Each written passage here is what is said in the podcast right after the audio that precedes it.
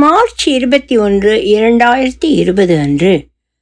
சொல்வனம் இலக்கிய இதழ் இருநூற்றி பத்தொன்பதில் எழுத்தாளர் லோகேஷ் ரகுராமனின் நிழல் என்னும் சிறுகதை. ஒலிவடிவம் சரஸ்வதி தியாகராஜன் பாஸ்டன் அந்தி சுருளத் தொடங்கியது.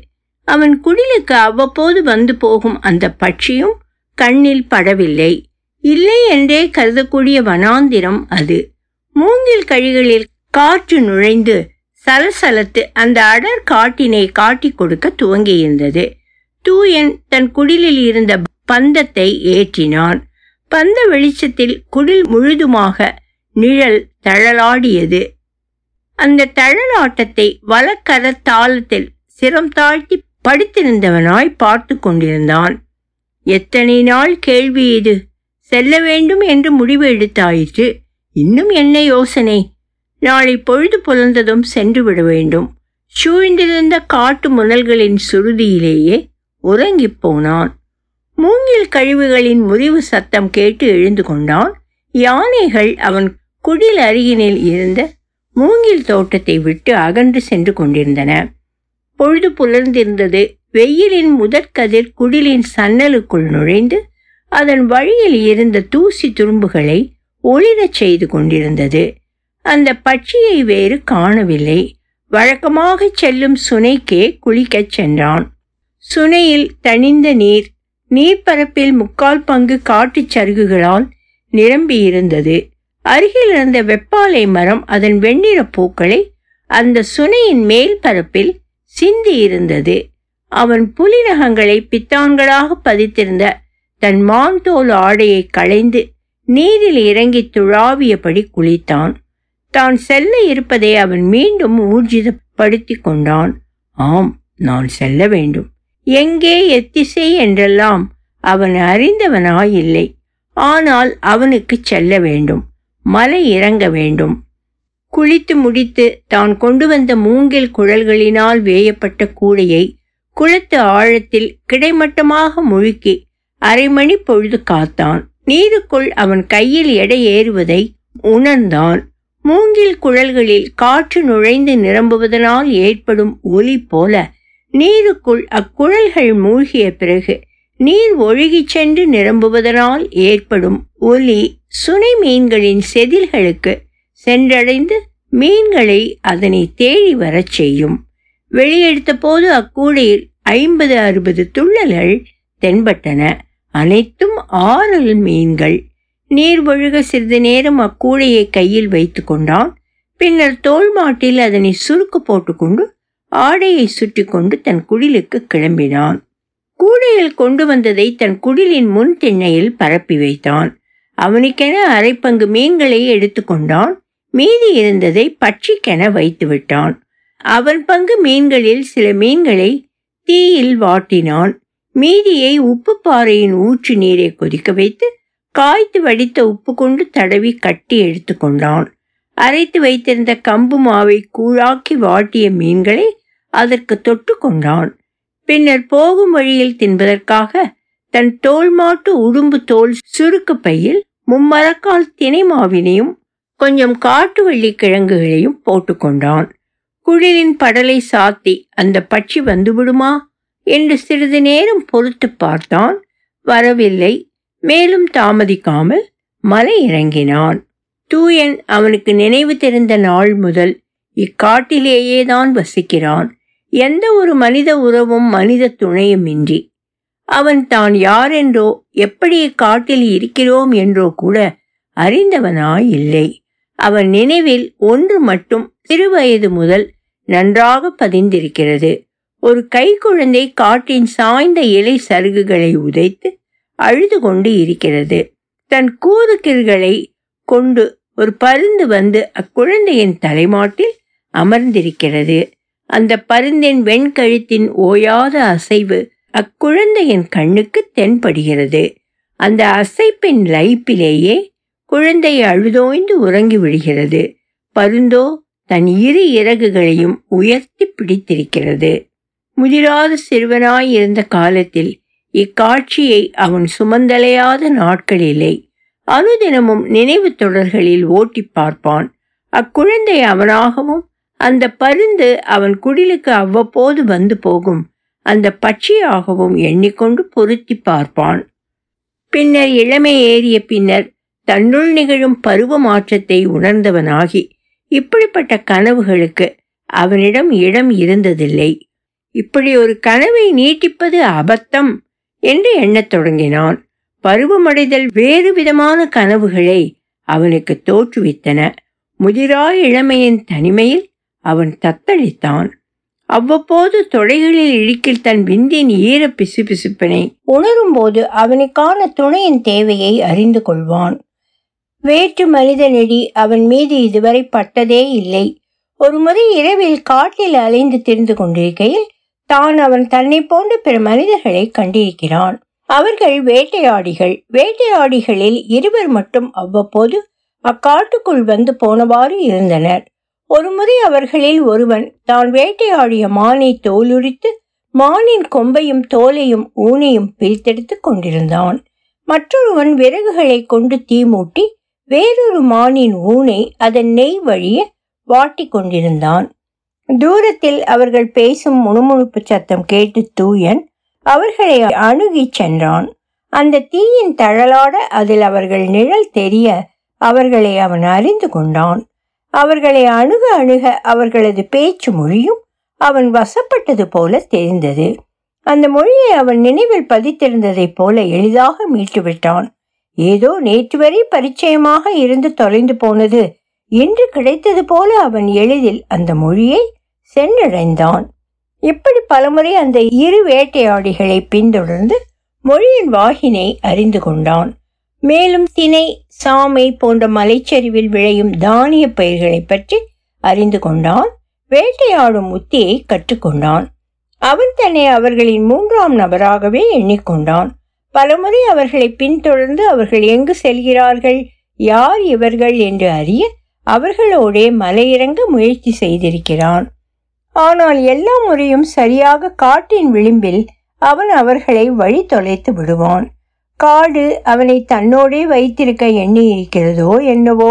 ஒருமுறை நேராக அவர்கள் முன்பு சென்று விடலாம் என்று கூட எண்ணி இருக்கிறான் அவர்கள் அவனை எப்படி எதிர்கொள்வார்கள் என்று அஞ்சி விலகி இருக்கிறான் ஆனால் அந்த பட்சி அவனுக்கு உற்று துணையாக இருந்து வந்தது.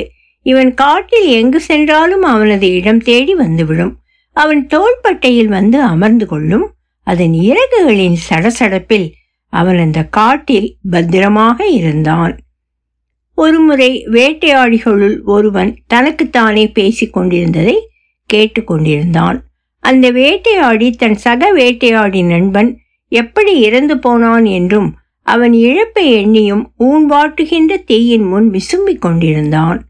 அந்த தீயில் தழலில் அந்த வேட்டையாடியின் நிழல் நீண்டு ஏறி இருந்தது மனிதனுக்கு தனிமையின் நிழல் துணையாகிறது. அந்த வேட்டையாடி தன்னை ஆற்றுப்படுத்திக் கொள்ள முடியாமல் கல்கலையத்தை வாயில் சாய்த்து கொண்டு நெருப்பை சுற்றி சுற்றி வந்து கொண்டிருந்தான். தூயன் அவனது நிழலின் ஒரு மாற்றங்களையே பார்த்தவனாய் இருந்தான்.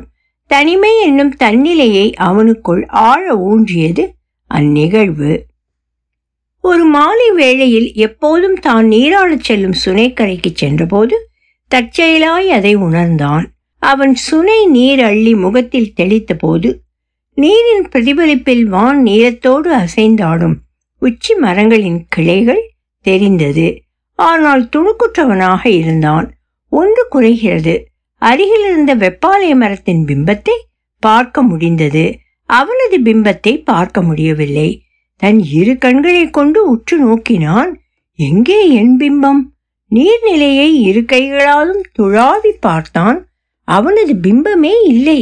வெறும் வானம்தான் கலைந்தது. இது நாள் வரை தன் பிம்பத்தை பற்றிய பிரஞ்ஞை அவனிடம் இருந்ததே இல்லை. நாம் ஏன் இப்படி செய்கிறோம்? என்று முதலில் எண்ணிக்கொண்டான்.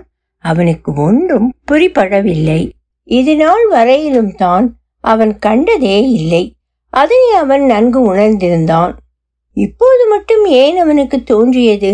அவசர அவசரமாக தன் குடிலுக்கு வந்தான். வழமை போல தீப்பந்தம் ஏற்றி வைத்து அதன் முன்னால் உட்கார்ந்தான். எத்தனையோ பொழுதுகள் அவன் அப்படி அமர்ந்திருக்கிறான் தான் அவனது நிழல் கீழே சாயவில்லை. அன்றுதான் அவன் அதை உணர்ந்தான். எங்கே என் நிழல்?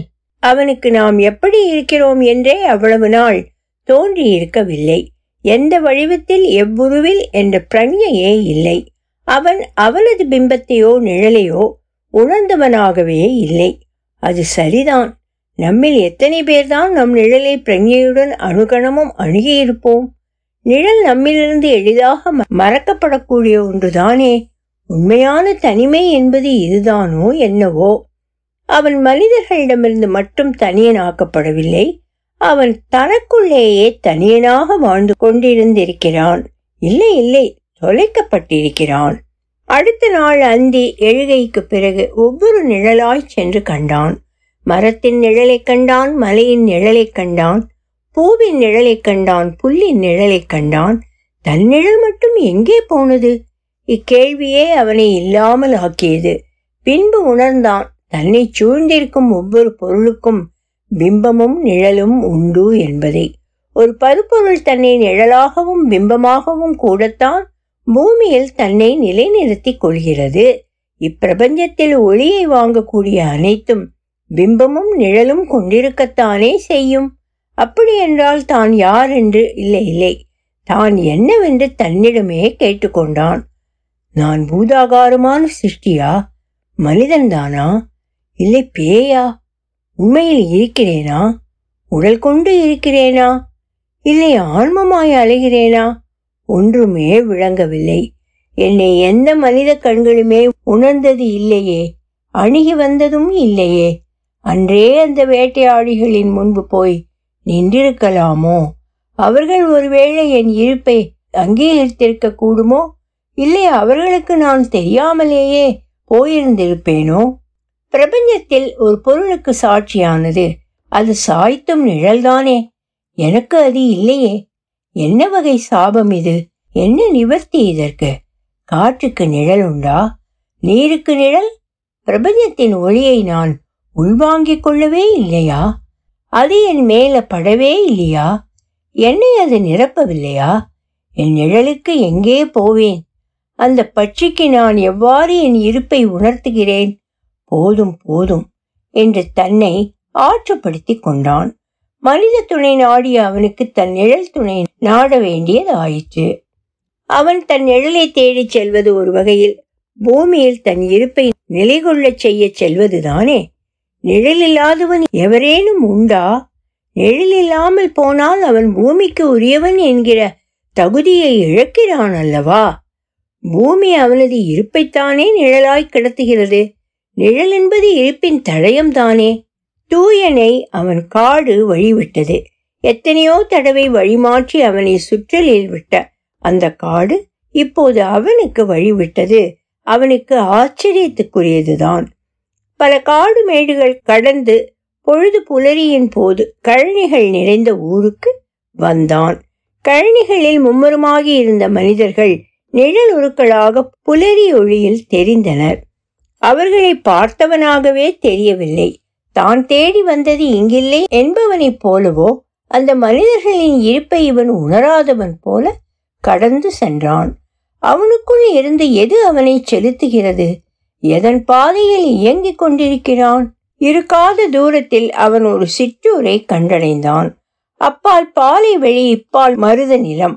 மருதம் அடிக்கு அடி பாலையாகி போவதை அவன் உணர்ந்தான். பாலையின் விளிம்பில் அவ்வூருக்கு மேலே முகில் கணம் மூடியிருந்தது ஒரு பிறை நுதல் போல அல்லது சிறகு விரித்த ஏதோ ஒரு பறவை போல. அம்மேகம் எப்போதைக்கும் என நிற்பது போல் தோன்றியது அவனுக்கு. வானத்தின் ஒளி அம்முகில் கணத்தினுள் கொஞ்சமாக ஊடுருவி இருந்தது.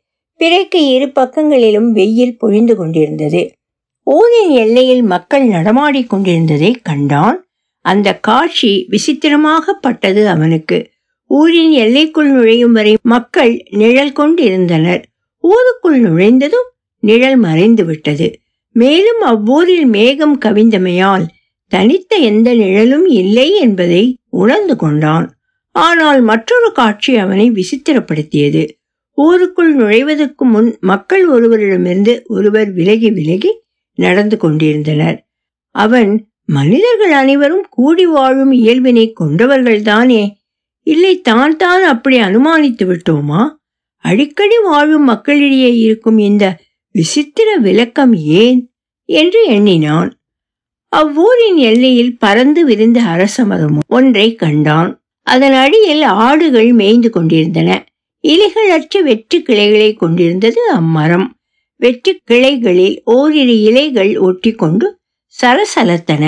சற்று தொலைவில் இருந்த அவனுக்கு அந்த சலசலப்பு ஒலி கேட்கவில்லை. கீழே விழுந்திருந்த அவ்விலைகளின் நிழலாட்டத்தை கண்டான். அந்த அசைவுகளை கொண்டு அந்த சலசலப்பின் சத்தத்தினை நிரப்ப முடிந்தது அவனால். ஊருக்குள் உடனேயே உள்நுழைய அவன் தயக்கம் காட்டினான். எனவே மரத்து பக்கம் தஞ்சம் புகுந்தான். திடுக்கிட்டு எழுந்து கொண்டான் ஆதிரன். உச்சி பொழுதில் ஆடுகளை மேய்ச்சலுக்கு விட்டுவிட்டு மரக்கிளையில் கண் அயர்ந்தவன் எவராலோ மிதிப்பட்டவன் போல விழித்து கொண்டான். எவனென்று சிரம் கொண்டு பார்த்தான் மரத்திற்கு கீழே தூ என்ன அமர்ந்து கொண்டிருந்தான். மேலிருந்து ஆள் இருப்பது கண்ணுக்கு புலப்படவில்லையோ? என்று விட்டு மரத்தை விட்டு கீழே குதித்தான் ஆதிரன். திடுக்கிட்டு தூயன் என்ன சொல்வதென்று புரியாமல் விழித்தான் சிறிது நேரம். இருவேறு குழப்பங்கள் அவனுக்கு. ஒன்று தன்னை அடையாளம் கொண்டு விட்ட தன் இருப்பை அங்கீகரித்து விட்ட சக மானிடன். பிரிது எதற் அவன் தன்னை திட்டுகிறான் என்கிற குழப்பம். என்ன சொல்கிறீர்கள்? என்ன ஆனது? என்ன ஆனது அப்படி? ஆள் பார்த்து வரமாட்டீர்களோ? என்னை உறக்கத்திலிருந்து எழுப்பி விட்டாயே நான் உங்களை எழுப்பவில்லையே. நீங்கள் மேலிருந்துதானே குதித்தீர்கள்? மிக்க நன்று. நான் மேலே படுத்திருந்தாலும் என் நிழல் தரையில் விழுகிறது அல்லவா? அது உனக்கு தெரியவில்லையா? அதையும் பார்த்து நடக்க வேண்டும். தங்கள் நிழலை நான் உணரவே இல்லை. தூயன் நகைத்தான். அது ஆதிரனை நினைத்து அல்ல அவனையே நினைத்து. அவன் நிழலையே உணராதவனுக்கு பிறர் நிழல் எப்படி புரியும்? தங்கள் நிழலில் என் கால் பட்டா நீங்கள் எழுந்து கொண்டீர்கள்? என்று கேட்டான். ஆம் மன்னிக்கவும். என்றான் தூயன் ஆதிரனிடம். ஆதிரன் சற்று இழகினான் பின்னர் எப்படி அது? என்றான் ஆதிரனிடம். இந்த ஊரில் பிறந்த மக்களின் நிழலுக்கே உணர்ச்சி உண்டு. அது ஒரு பழங்கதை. அதோ பார்த்தாயா? எங்கள் ஊர் மக்கள் நடந்து செல்வதை. என்றான் ஆதிரன். தூயன் தான் முதல் பார்த்த காட்சியை நினைவு கூர்ந்தான். அவர்கள் ஒருவரின் நிழலை மற்றொருவர் மிதியாமல் செல்கிறார்கள். இவ்வூரில் மனித நிழலுக்கு அப்படி ஒரு மதிப்பு. ஒரு மனித உடல் மற்றொரு மனித நிழலை தொடுவதை நாங்கள் அனுமதிப்பதில்லை. எங்கள் ஊரில் நாங்கள் வழிபடுவது நிழலையும் தான். என்றான் ஆதிரன். தூயன் தான் சரியான இடத்திற்குத்தான் வந்திருக்கிறோம் என்று எண்ணிக்கொண்டான். பின்னர் ஆதிரனிடம் இந்த ஊரின் பெயர் என்ன? என்றான். நன்றாக இருக்கிறது. அது தெரியாமலா வந்தாய்? தூயன் புன்னகைத்தான். நிழலு என்றான் ஆதிரன். உங்கள் பெயர்? ஆதிரன். நான் உங்களுக்கு தெரிகிறேன் தானே? என்றான் தூயன் என்ன கேள்வி இது?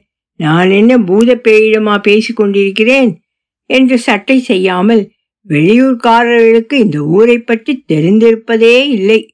பலகையில் எழுதி ஒட்டி வழியெங்கும் வைக்க வேண்டும்.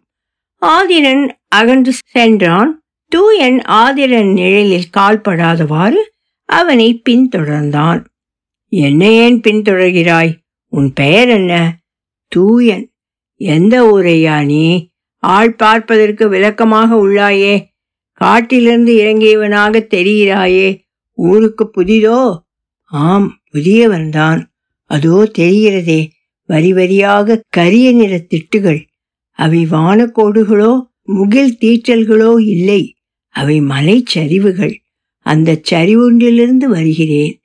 உங்கள் குலம் தாய் தந்தையர் நான் குலமில்லாதவன் தாய் இல்லாதவன் தந்தையும் இல்லாதவன். இங்கு இல்லாதவர் என்று எவரும் இல்லை. அறியாதவர்தான் உண்டு. என்றான் ஆதிரன் ஆதரவாக. நன்று என்றான் தூயன். எதற்காக விழைந்து வந்துள்ளீர்கள்? என் நிழலை தேடி வந்துள்ளேன். நான் நிழலில்லாதவன். என்ன? என்ன? நான் நிழலில்லாதவன். அப்படியா? நிழலில்லாமல் ஒரு மனிதன் இருக்க முடியுமா? என்ன? என்று தூயனை சுற்றி ஆதிரன் தன் பார்வையை வட்டமடித்தான். தூயனின் நிழல் அவன் கண்ணுக்கு படவே இல்லை. ஆம் இருக்க முடியும். அதற்கு நானே சான்று. அதனால்தான் வந்தேன். என்னால் நம்பவே முடியவில்லை. எப்படி இது சாத்தியம்? நீங்கள் வந்த திசைக்கு எதிர் திசையில் சுடும் பாலை இவ்வூரே பாலையின் விளிம்பில் அமைந்திருக்கிறது. பாலைக்கு அப்பாலிருந்து பாலையை கடந்து வருபவர்கள் இந்த நிழலூருக்கு வந்து கொஞ்சம் கண்ணயர்ந்து செல்வார்கள். உச்சி வெயிலை மேகம் எப்போதுக்குமா மறைத்து வைத்திருக்கிறது? இந்த ஊரில் இந்த நிழல் பாதையை கடந்தவர்களுக்கு சற்று ஆசுவாசம் அளிக்கிறது. ஆனால் நீங்கள் நிழலினை தேடி வந்துள்ளீர்கள். ஆச்சரியமாக இருக்கிறது. என்றான் ஆதிரன். சிறிது நேரம் கழித்து சரி எப்படி உங்கள் நிழலை கூட்டிக் கொண்டு போகப் போகிறீர்கள்? என்றான் தூயனிடம் அது தெரியவில்லை. இனிமேல்தான் தெரிய வரும். அதுவரை உங்களுடன் நான் தங்கிக் கொள்ளட்டுமா? என்றான் தூயன்.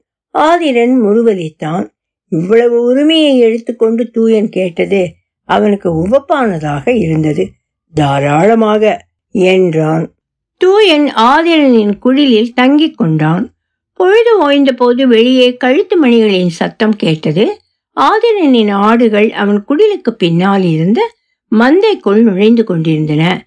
ஆதிரனும் தூயனும் நண்பர்களாகி விட்டிருந்தார்கள் ஆதிரன் பந்தத்தினை கொளுத்தி கூரைக்குள் சொருகினான்.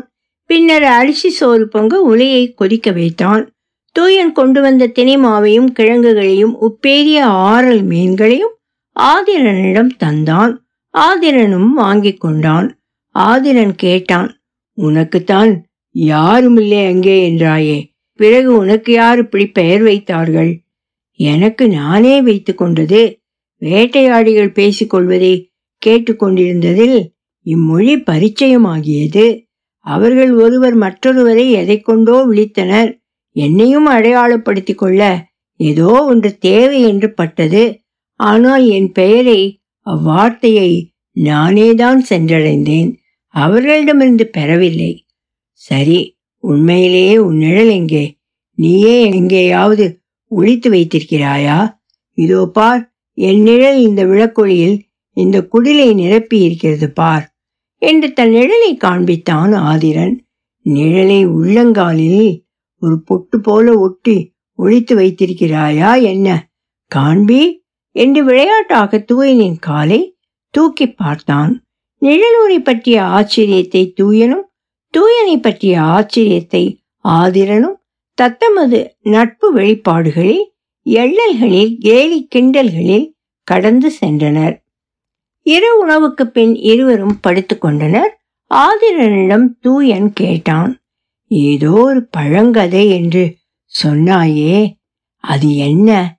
ஆதிரன் சொல்ல ஆரம்பித்தான் முன்பு எப்போதோ தலைமுறைகளுக்கு முன்னர் நடந்த கதை. ஆனால் சமீபத்தில் நடந்தது போன்று எங்கள் மனதிற்கு தோன்றும். இந்த ஊரை அடுத்து இருக்கிறதே அந்த பாலை. அது இல்லவே இல்லை. முழுவதும் மருத நிலமாகவே இருந்தது. தூரத்தில் எங்கோ கிடந்தது அந்த பாலை. இவ்வூர் செல்வச் செழிப்புடன் இருந்திருக்கிறது. ஊர் தலைவர் நிகரற்ற தலைவராக இருந்தார். மக்களை நன்றாக அவர் பார்த்து கொண்டிருந்திருக்கிறார். இந்த ஊரும் இப்போது போல சுருங்கி இல்லை. ஊரின் நலனுக்கும் ராஜ்ய விஸ்தரிப்புகளுமே அவருக்கு குறிக்கோளாய் இருந்தது. சுற்றி இருக்கும் அத்தனை ஊர்களையும் தன் கட்டுப்பாட்டுக்குள் கொண்டு வந்தார். இங்கே அவருக்கென ஒரு மாளிகை கட்டி கொண்டார் எந்த விதத்திலும் குறைவில்லாமல் பளிங்குகளாலும் கண்ணாடிகளாலும் இழைத்து எழுந்தது அந்த மாளிகை. அப்பளிங்கு தளங்களிலும் கண்ணாடி தளங்களிலும் அவரது பிம்பங்கள் படுவது போல அம்மாளிகை எங்கிலும் அமைத்தார்.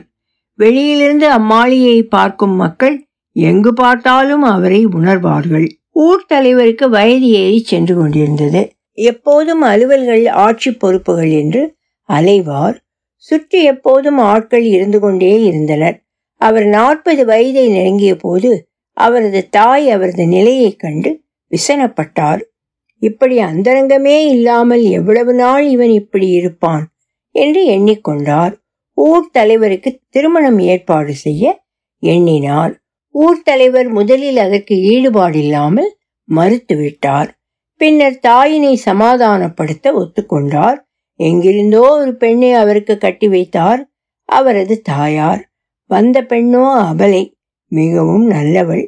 அவர்களின் திருமணம் முடிந்து ஓராண்டுக்குள்ளேயே ஊர் தலைவரின் தாயார் நோயிற்று இறந்து விட்டாள். ஊர் தலைவரும் தன் அலுவல்களின் இடையே கிடையாய் கிடந்தார். தன்னை நம்பி வந்த பெண்ணை கண்டுகொள்ளவே இல்லை. அவள் யோசித்தாள் இவருக்கென தனிமையும்? அந்தரங்கமுமே இல்லையா? ஏன் என்னை கண்டுகொள்ளவே மாட்டேன்? என்கிறார். என்று பின்பு அவளே சமாதானப்பட்டு கொண்டாள். அவளும் அவரிடம் வெளிப்படையாக இதை பற்றி கேட்க துணியவில்லை. அவளுக்குள்ளேயே புழங்கிக் கொள்வாள். நாட்கள் கடந்தன. அவளது தாவ எடை கூடிக்கொண்டு வந்தது. அவள் அவரது பிம்பங்களையும் நிழலையும் கண்டு காமுறுபவளாக மாறினாள். அவற்றை கொண்டே கழிப்புற்றாள் அவர் நிழல் பட்டாலே உடல் கூசுபவளாக மாறினாள். மாற்றிக்கொண்டாள் எனலாம். ஒரு நாள் ஊர் தலைவருக்கு மாளிகையிலிருந்து செய்தி வந்தது. அவள் கருவுற்றிருக்கிறாள் என்று. அந்த கரு எவருடையது என்று அவர் யோசித்தார். அவளை நல்லவள் என்று அவரும் நம்பித்தான் இருந்தார்.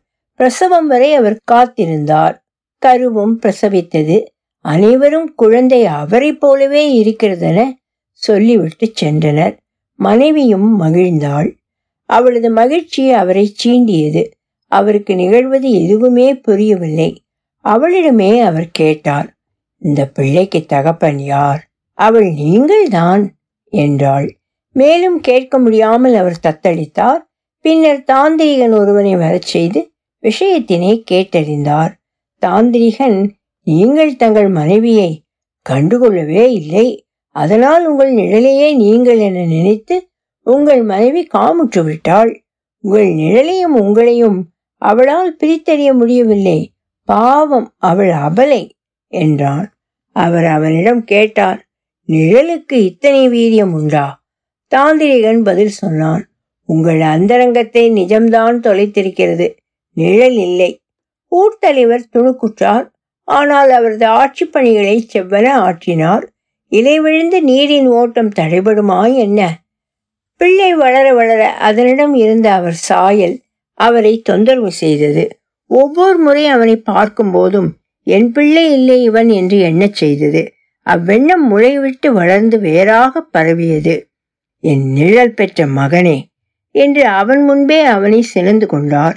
பிள்ளைக்கு மூன்று வயது இருக்கும்போது அவ்வெண்ணம் முற்றிப்போய் அவளோடு சண்டையிட்டு அவளிடமிருந்து அவனை பிரித்து தூரத்தில் இருந்த பாலைக்கோ இல்லை மலைச்சரிவுகளுக்கோ கூட்டிச் சென்று அவனை கொன்று விட்டு வந்தார். தனியாக திரும்பிய அவரிடம் அவள் கேட்டதற்கு அவன் என் நிழல் பெற்ற பிள்ளை என் பிள்ளை அல்ல அவனை கழுகுக்கு இரையாக்கி விட்டு வந்திருக்கிறேன் என்றார். அவள் அரற்றத் தொடங்கினாள். மாரில் அடித்துக்கொண்டு அழுதாள். அவர் மீது சொற்களை தொடுத்தாள். காரி உமிழ்ந்தாள். அவர் மீது வெம்மையை கக்கினாள். நாட்பட நாட்பட பிறழ்வு கொண்டவள் போல நடமாடினாள். தாழ முடியாமல் ஒரு நாள் நீயும் உன் ஊரும் உன் நாடும் உன் குடியும். இனி இங்கே திகழாது. உன்னால் ஆனது எல்லாம் மலராய் போகட்டும் நாசமாய் போகட்டும் என்று சபித்துவிட்டு அந்தரத்தில் தொங்கினாள். ஊர் தலைவர் அந்த துயரை பெரிதாக பொருட்படுத்தவில்லை. சிறிது காலங்களுக்கு பின்னர் அவரது பாதி ராஜ்யத்தில் பஞ்சம் குடிகொண்டது. மக்கள் துயருற்றனர் மண் மலராகியது நீர்வளம் குன்றியது ஊர்களை காலி செய்து கொண்டு வேற்று புகலிடம் தேடிச் சென்றனர் மக்கள். தூரத்தில் இருந்த பாலை இந்த ஊர் வரை படர்ந்து விட்டிருந்தது. அவளது வெம்மையும் துவேஷமும் மண்ணில் பாலையாக பரவுகிறது என்று மக்கள் எண்ணிக்கொண்டனர் ஊர் தலைவர் தன்னால் இயன்ற உதவியை அம்மக்களுக்கு செய்தார். வீட்டாருக்கு அவர் நல்ல பிள்ளையோ நல்ல கணவனோ நல்ல தகப்பனாகவோ இல்லாமல் இருந்தாலும் ஊரார்க்கு நல்ல தலைவனாகவே இருந்தார். அவர் ஒரு கட்டத்தில் தன்னந்தனிமையை உணரத் தொடங்கினார். மாளிகையில் தன் பிம்பங்களைக் கண்டு எரிச்சலுற்றார் அனைத்து பளிங்கு தளங்களையும் கண்ணாடி தளங்களையும் உடைத்து தன் மாளிகையை அடித்து நொறுக்கினார். அனைவரும் சென்றுவிட்ட பிறகு தான் என்ன செய்ய போகிறோம்? என்று அஞ்சினார். அனைவரும் அகன்ற பின்னர் தன் நிழல் தன்னருகில் இருப்பதை உணர்ந்தார். அதன் மேல் ஒவ்வாமை கொண்டார். நீ மட்டும் ஏன் என் கூடவே இருக்கிறாய்? விலகிச் செல் என்று அதனிடம் புலம்பினார். நிழலின் கணம் தாழாமல் அதனை உதறிச் செல்ல முடியாமல் அவ்வப்போது நிலத்திற்கு அடியில் தோண்டி வைத்த இருட்குகைக்குள் போய் தன்னை ஒடுக்கிக் கொண்டார்.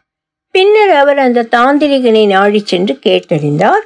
தாந்திரிகன் அவளுடன் பேசி பாருங்கள் நிவர்த்தி கிட்டும் என்றான்.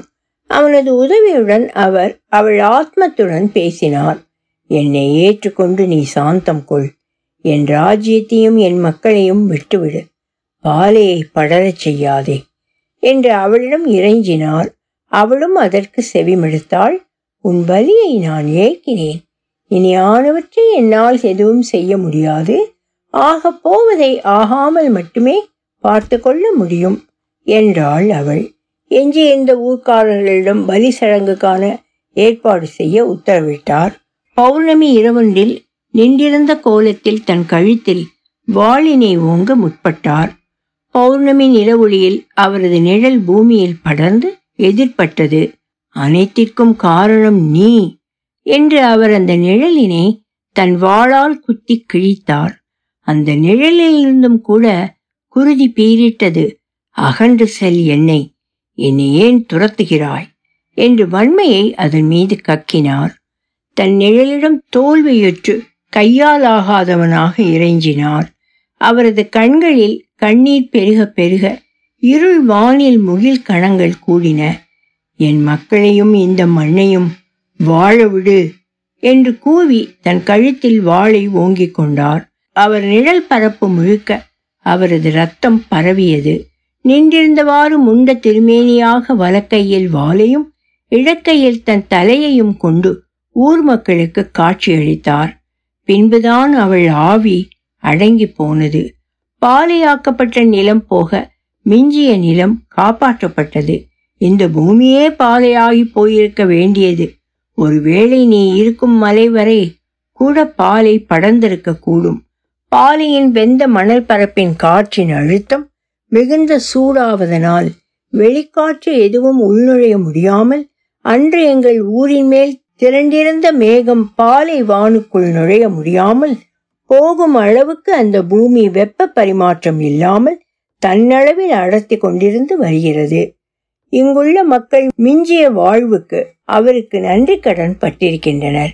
அவர் தன்னை பலியிட்டு கொண்ட இடத்தில் காவல் தெய்வமாக இன்னும் நின்றிருக்கிறார். அந்த மேகமே அவரது தியாகத்திற்காகி போன சாட்சி. அவரது நிழலில்தான் நாங்கள் வசிக்கிறோம் என்று கூட நாங்கள் அவ்வப்போது நினைத்து கொள்வோம். அந்நிழலை வழிபடுகிறோம். என்னை இப்போது அந்த கோயிலுக்கு கூட்டிச் செல்லேன் என்றான் தூயன். இப்போதா? சரி என்று எழுந்து கொண்டான் ஆதிரன். எரிந்து கொண்டிருந்த பந்தத்தில் மற்றொரு பந்தத்தினை ஏற்றி தூயவனிடம் கொடுத்தான். கூரையில் எரிந்து கொண்டிருந்ததை அவன் எடுத்துக்கொண்டு நட என்றான். அடர்ந்த இரவில் பந்த ஒளியின் துணை கொண்டு தன் இரு கைகளிலும் தலையும் வாழுமாக கொண்டு நிமிர்ந்து நின்றிருந்த முண்ட சிலையை தூயன் கண்டு கொண்டிருந்தான். இழக்கை சிரசில் உறைந்திருந்த பார்வையை உற்று நோக்கினான் பாலையை நோக்கி கொண்டிருந்த அப்பார்வையில் அத்துணை இறைஞ்சல் இன்னும் தேங்கி இருந்ததை கண்டான். இறைஞ்சலின் கண்ணீர் துளிகள் பாலையின் வெப்பம் பட்டு ஆவியாகி வெறும் அவ்வகை பார்வை மட்டும் மிஞ்சியிருக்கிறதோ என்று எண்ணிக்கொண்டான். துண்டுபட்ட கழுத்தில் மருட்சியுற்ற விழிகளைத்தான் அவன் முதலில் எதிர்பார்த்தான். அவன் தன் திசையை கண்டுவிட்டவன் போல முக அசைவு கொண்டான் துண்டுபட்ட கழுத்தில் மருட்சியுற்ற விழிகளைத்தான் அவன் முதலில் எதிர்பார்த்தான். அவன் தன் திசையை கண்டுவிட்டவன் போல முக அசைவு கொண்டான் அருகில் இருந்த ஆதிரன் இதோ பார் இந்த சிலையின் நிழல். இவ்வளவு இருட்டிலும் உன்னால் அதை காண முடிகிறது அல்லவா? என்றான். ஆம் என்றான் தூயன். இரத்த செம்மை இறுகி இறுகி. கருமையாய் படிந்திருக்கிறது பார். என்ன கருமை? என்று பந்த என்று பந்தத்தினை நிழலி நீள வாக்கில் ஓட்டி ஒளிவித்தான். மண் தரையாகத்தான் இருந்தது. இருந்தாலும் கருமை கூடியிருந்தது. அது விழிக்கு புலப்பட்டது. ஆம் என்றான் தூயன். தூயனுக்கு அந்த நிழலினை தொட கை நீண்டது. ஆதிரன் அவனை தடுத்தான். சில கணங்களுக்குள் இருந்து மீண்டு தூயன் சொன்னான். தூயன் சொன்னான் ஆதிரா நிழல் வசீகரமானது. ஆம் வசீகரமானது. பூமியில் இருக்கும் அத்துணைக்கும் தான் இருக்கிறேன் என்பதற்கு ஆதார சாட்சி. நிழல்தானே. நம் நிழல் தரையில் சாய்ந்தால் அந்த கணத்திற்கு பூமி நம்மை அதனுடன் பொருத்தி பார்க்கிறது. அப்போது பூமி நம்மை சூடிக்கொள்கிறது. நம்மை தன்னோடு கொண்டு செல்கிறது. நாம் பூமிக்கானவன் ஆகி போகிறோம். அங்கே ஆதிரன் சரிதான். எங்களின் சிறுவயதில் மேய்ச்சலுக்கு கூட்டிச் செல்லும் எங்கள் தாதை ஒரு கதை சொல்வார். நிழல் உருவான கதை. என் நினைவில் நின்றதை திரட்டி உனக்கு சொல்கிறேன் கேள். தூயா இந்த பிரபஞ்சம் இருள் பிரவாகம். அனைத்தும் இருள் இருளன்று வேறில்லை. அருவமாயிருந்த இருளுக்கு உருவம் கொள்ள இச்சை. இந்த இச்சைதான் உலகப் பிறப்புக்கும் உயிர் பிறப்புக்கும் வித்து உருவம் உருவம் உருவம் என்று தேங்கி கிடந்தது இருள். முழு பிரபஞ்சமும் அந்த தேக்கத்தில் நீண்ட காலம் லயித்திருக்க முடியவில்லை. இருளின் இருப்பு கொள்ளாமையினால் ஒளி பிறந்தது. அது தொடர்ந்து புடவி சமைக்கப்பட்டது. ஒவ்வொன்றும் பரு உருவம் கொண்டது. இருள பொருட்களில் நிழலென தன்னை மாற்றிக்கொண்டது இருள் உருவடைந்தது. நாமெல்லாம் அந்த இருளின் அசையும் பருவடிவங்கள். அவ்வளவே. அதுவன்றி வேறில்லை என்றான். மேலும் தொடர்ந்தான். ஆத்ம பிரம்மம் போல் நிழல் இருள். பிரம்மம் எப்படி அதன் இருப்பை உடல் விளக்கை தேடி ஆத்துமச் சுழராய் எரிய விடுகிறதோ அதுபோல இருள் அதன் இருப்பை நம்மிடம் நிழல் உருவாக்கி வைத்து விடுகிறது. பிரம்மத்திற்கு தேவை உயிரான தன் இருப்பை சுமந்தலைய ஒரு உடல். இருளுக்கு தேவை நிழலான தன் இருப்பை சுமந்தலே ஒரு பருப்பொருள். ஆனால் எனக்கு அது வாய்க்கவில்லையே. ஆதிரா என்றான் தூயன். இவ்வுலகில் தன்னிழல் இல்லாதவர் தந்தையும் இல்லாதவர் ஆவார். மானுடர் அனைவரும் அவரவர் தந்தையர் வழி. நீட்சிகளே தந்தையர் நம்மை நிழலாய் விட்டு இப்புவியை நீங்கி செல்கின்றனர். முதலில் நீ உன் தந்தையை அறிக. தந்தைமையை உணர்க. அது வழி உன் நீட்சியான நிழலை கண்டடைக. நிழலோடு மீண்டும் ஒருமுறை பிறப்படைக. நிழலில்லாதவர்களை நிலம் நிலைநிறுத்துவதில்லை. என் தந்தையை எவ்வாறு நான் அறிவேன்? மைந்தர்கள் தந்தையரின் உச்ச கணத்தில் பேரண்ட பெருங்களிப்பில் நிகழ்கின்றனர். தந்தையரின் விந்தில் நாம் உற்றபோது மைந்தராகிய நாம் நிகழ்ந்து விடுகிறோம். பிறத்தல் என்பது பின்னர்தான் நிகழ்கிறது. தந்தையே தந்தையே என்று நம் குரலை அவர் அப்பெருங்கழிப்பில் இருக்கும்போது செவிமடுக்க வேண்டும்.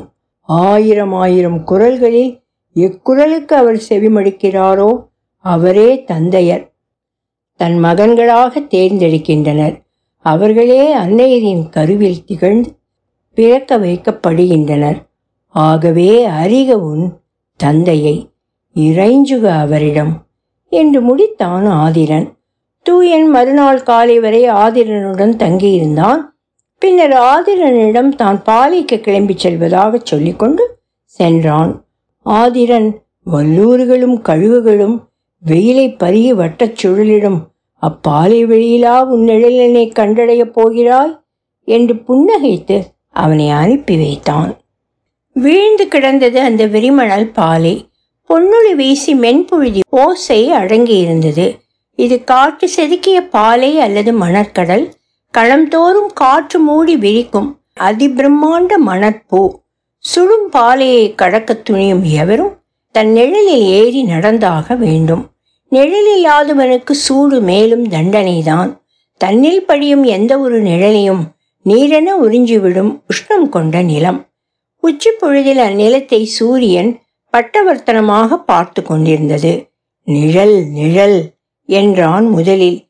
பின்னர் என் நிழல் என் நிழல் என்று அப்பாலி வெளியை பார்த்து கொண்டே நடந்தான். அப்பாலி வெளியில் நிகழ்ந்த அக எதிரொலிப்பால் பாலி வெளியின் முன்புற தோற்றும் அலை அலையாக நெளிந்து நீர் திரை போல ஒளிர்ந்தது. அதனுள் அடங்கிவிட துணிந்தவன் போல விரைந்தான். முதலில் உடல் வியர்த்தது. வியர்வை மண்ணில் விழுந்து தொடுவதற்கு முன்பாக ஆவியாகி மேல் வந்தது. அவன் செல்ல செல்ல தோல் பரப்பில் உள்ளில் இருந்தே ஆவியாக பிரிந்தது. அவன் இவ்வுலகத்தையே தாண்டி செல்பவன் போல அனைத்தையும் நடையால் கடந்தான். அவன் ஒருமுறை தான் வந்த வழியை திரும்பி பார்த்தான். தன் காலடி சுவடுகளை அவனால் காணவே முடியவில்லை. பாலையின் மேற்பரப்பில் ஏற்படும் காற்று சலனத்தினால் ஒவ்வொரு கணமும் திசை மாறி திசை மாறி மண் மூடப்பட்டு கொண்டிருந்தது. பின்பு அவனுக்கு அவன் வந்த வழியை பார்க்கவே தோன்றவில்லை. மணலில் கால் புதைய விண்ணை பார்த்து நடந்தான்.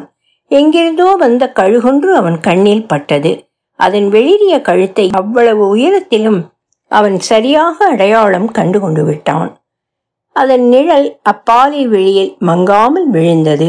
அத்தனை கருமை கொண்ட நிழல் அத்தனை கருமையும் தன்மை சூரிய ஒளியைச் சுற்றி அக்கழுகு வட்டமடிக்க துவங்கியது. உஷ்ணம் தாழ முடியாமல் நடையை துரிதப்படுத்திக் கொண்டு அந்த பறவையின் நிழலை அவன் துரத்தினான். அக்கழுகின் நிழல் வீழ்ந்த சுற்றுவட்ட பாதையிலேயே பாலையின் மேடு பள்ளங்களில் ஓடினான். கழுகோ சூரியனை சுற்றி இருந்த ஒளிவட்டத்தை வட்டமடித்து கொண்டே இருந்தது. வெயிலை பருகி பருகியே வெளிரியது போன்று இருந்தது. அதன் கழுத்து ஒளியை பருகி திளைக்கிறது போல சூரியன் வெயிலமுது சுரந்து பொழியும். ஆக பெரிய கலையமாக இருந்ததோ என்னவோ? ஒரு கணத்திற்கு பிறகு அவன் ஓட்டமும் அந்த பறவையின் பறத்தலின் வேகமும் ஒத்து இசைவு கொண்டன. பித்து கொண்டவனைப் போல அந்த நிழலின் மேலேயே ஓடிக்கொண்டிருந்தான். ஒரு நிகழ்கணத்தில் தந்தையே என்றான். தந்தையே தந்தையே என்றான். அக்கழுகு எக்குரலையும் செவிமடுத்ததாக தெரியவில்லை. தன் கூறுகிர்களை கொண்டு கீழிறங்கவும் இல்லை. ஆனால் அதனால் பிடிபட்டவன் போல சுழல்வட்ட பாதையில் மேலே கொண்டு செல்லப்பட்டான். ஒரு ராட்சத கூறுகிர் அவனை தூக்கிச் செல்வதாக உணர்ந்தான். தந்தையே தந்தையே நிழல் அருளுக பிறப்பு அருளுக என்றான் முணங்கியபடி. வட்டமடித்து கொண்டிருந்த கழுகு அவனை அப்பாலை வெளியில் எங்கோ வீசி எறிந்தது.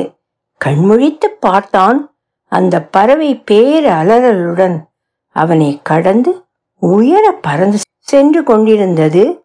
அதன் நிழலை அவனிடத்திலேயே விட்டுவிட்டு அந்நிழல் பாலையால் உறிஞ்சப்படவில்லை.